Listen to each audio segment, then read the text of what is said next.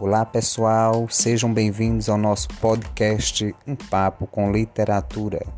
Eu sou seu apresentador Edivan Freitas e hoje temos conosco os universitários Cícero Ângelo, Milena Nunes e Tamires Daniele. Fique conosco e nos acompanhe nesta aventura.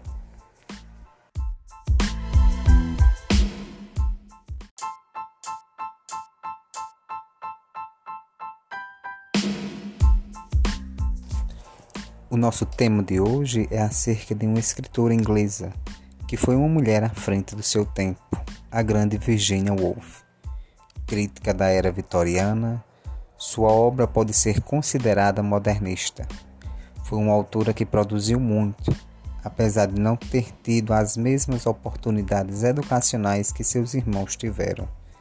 Idealizadora de nove romances, duas biografias sete volumes de ensaios, 26 cadernos de diários e diversas cartas. É sobre esta mulher que nós falaremos hoje.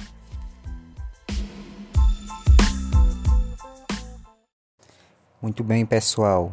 Dentre tantos escritos da autora, o texto Um Teto Todo Seu influencia diretamente na produção artística das mulheres da época e constrói uma obra que passa a discutir as condições de vida das mulheres da Inglaterra e suas reais possibilidades como artistas numa sociedade notadamente patriarcal e desigual. Então, Tamires, nessa perspectiva, como você vê a relação entre a produção intelectual feminina e as condições materiais na obra?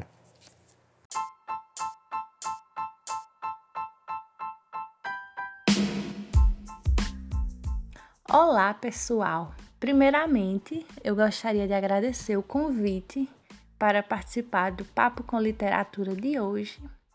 Eu gostaria também de saudar o apresentador Edivan Freitas e os meus colegas presentes, o Cícero Ângelo e a Milena Nunes.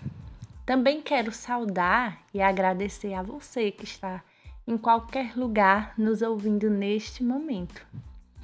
E para mim é sempre uma honra falar sobre a Virginia Woolf e toda a sua obra. E esse texto, Um Teto Todo Seu, é grandioso. As reflexões que podemos retirar dele não cessam jamais, além de nos empoderar enquanto mulheres. Imagina aí como era grande a luta de uma mulher na sociedade inglesa para fazer ficção, não é mesmo? Com relação à sua fala, a produção intelectual feminina e as condições materiais que a Virginia Woolf expõe no texto estão intimamente ligadas, não é? O próprio título, Um Teto Todo Seu, e as primeiras páginas escritas por ela nos dão pistas dessa relação. Na página 8, ela diz assim: tudo o que poderia fazer seria oferecer-lhes uma opinião acerca de um aspecto insignificante. A mulher precisa ter dinheiro e um teto todo dela se pretende mesmo escrever ficção. Logo, nos faz começar a pensar que para escrever é preciso ter condições materiais e entendemos essas condições materiais como algo concreto e que exerce influência na vida tanto das mulheres quanto dos homens, não é mesmo? Sem educação, saúde, uma renda, uma casa para morar, a produção intelectual não existe. E pensando na sociedade patriarcal, inglesa, as mulheres eram desprovidas de bens materiais.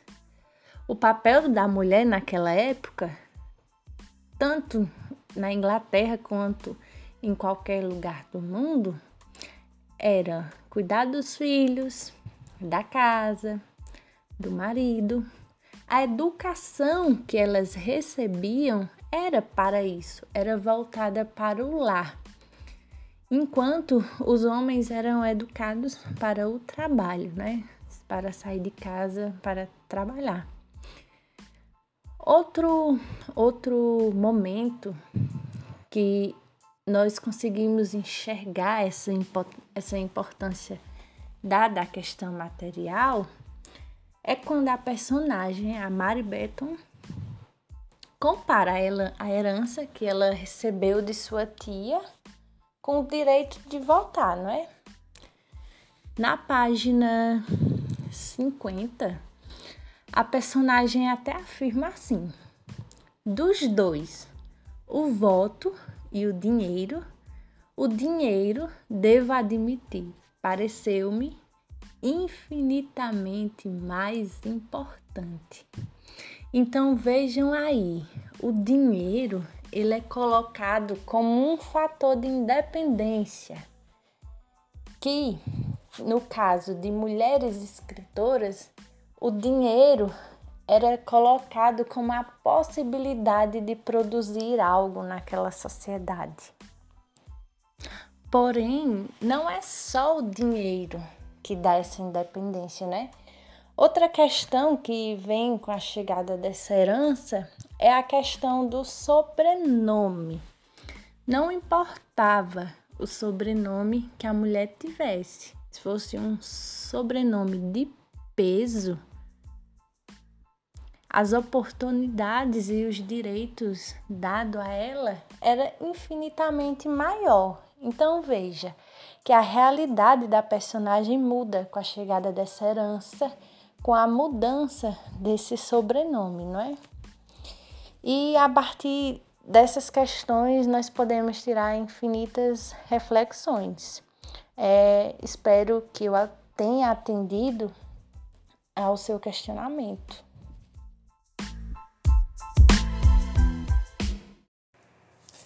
Muito bem, Tamires, obrigado por suas colocações. Nós podemos perceber que a escritora sempre foi uma mulher à frente do seu tempo e por isso procurava influenciar de modo direto na produção artística das mulheres da época. Como era visto o lugar da mulher na sociedade à luz do patriarcado, Cícero?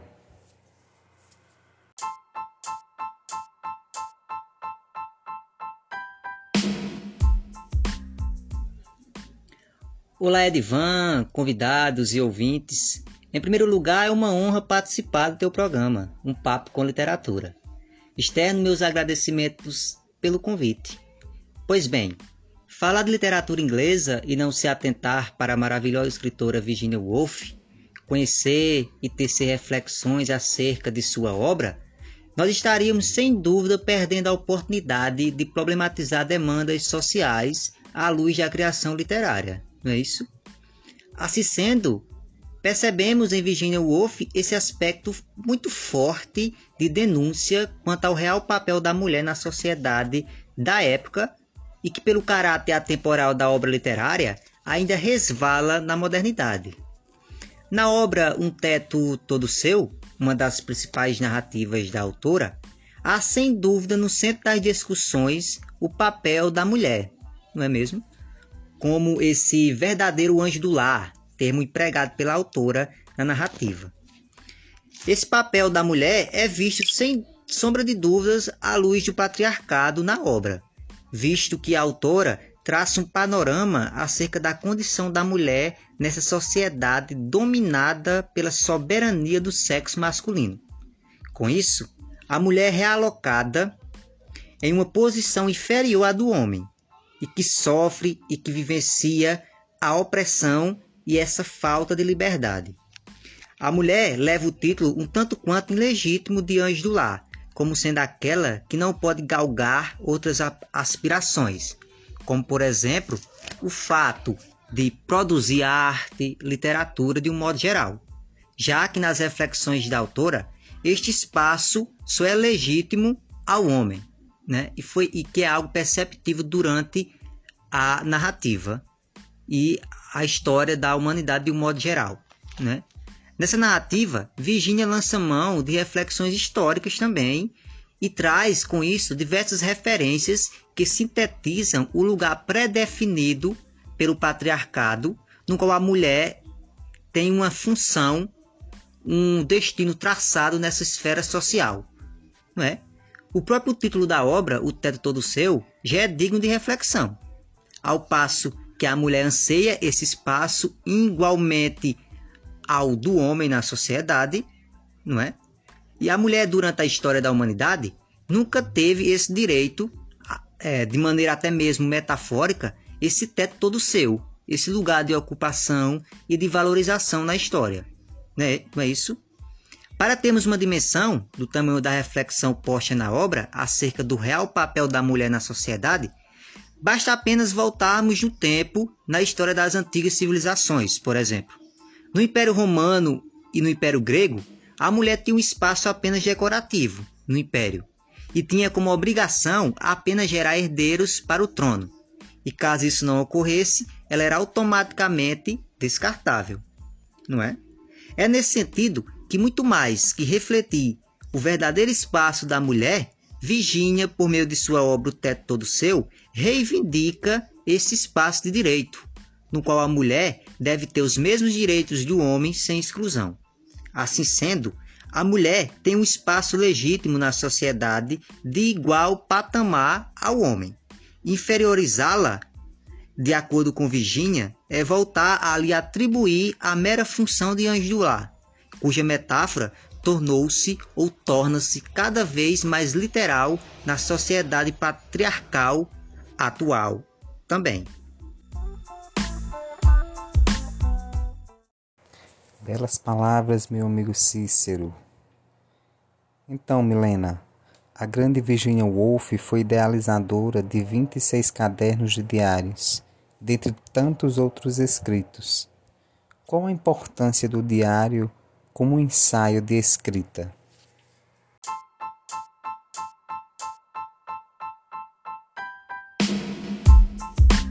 Olá, Edivan, meus caros colegas e ouvintes. É um prazer estar aqui com vocês, dividindo um pouco sobre a escritora inglesa Virginia Woolf. Bem, como você falou, ela possui um conjunto de 27 cadernos de diários.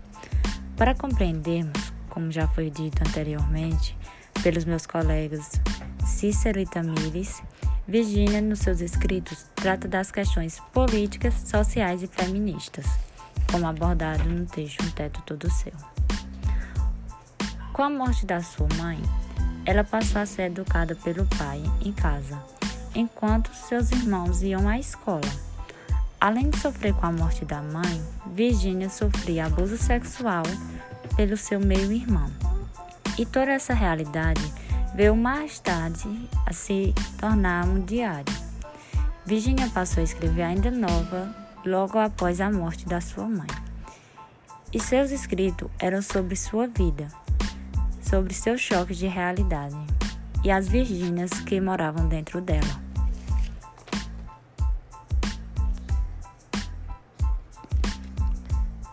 Virginia Woolf é hoje uma das autoras mais reconhecidas da literatura canônica ocidental.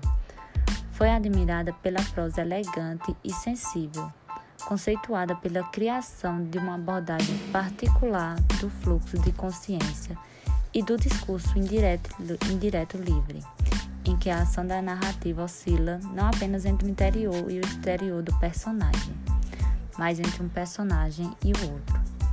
Então, os diários de Virginia eram longos e podiam ser lidos como romances, contos, ensaios e autobiográficos, poderiam ser autobiográficos. Sua escrita é bastante extraordinária. Poderia ser algo espiritual, do seu íntimo, sua existência e posicionamentos. É repleta de pausas, pontos e vírgulas, de silêncios e também no diário, se, ela, se tratando do diário, sempre que ela terminava um livro, ela se sentia triste, em choque e depositava esse sofrimento no diário. Logo depois que era publicado os diários, a gente percebia, a gente via isso. Virginia também introduziu em cada uma das figuras femininas um romance, aspectos dela mesma. Muito bem, Milena, obrigado por suas palavras. Então, deste modo, como nós podemos ver na obra Um Teto Todo Seu, da grande Virginia Woolf, as possibilidades de um diálogo entre a tradição feminista as correntes da teoria crítica com uma leitura materialista da história, parece-nos ainda em aberto. Na verdade, além de aberto, esse diálogo é necessário, não é isso? Para evitar naturalizar o que é produto histórico. Parafraseando Brecht, poderíamos dizer que, em tempos de humanidade desumanizada, nada pode ser impossível de mudar.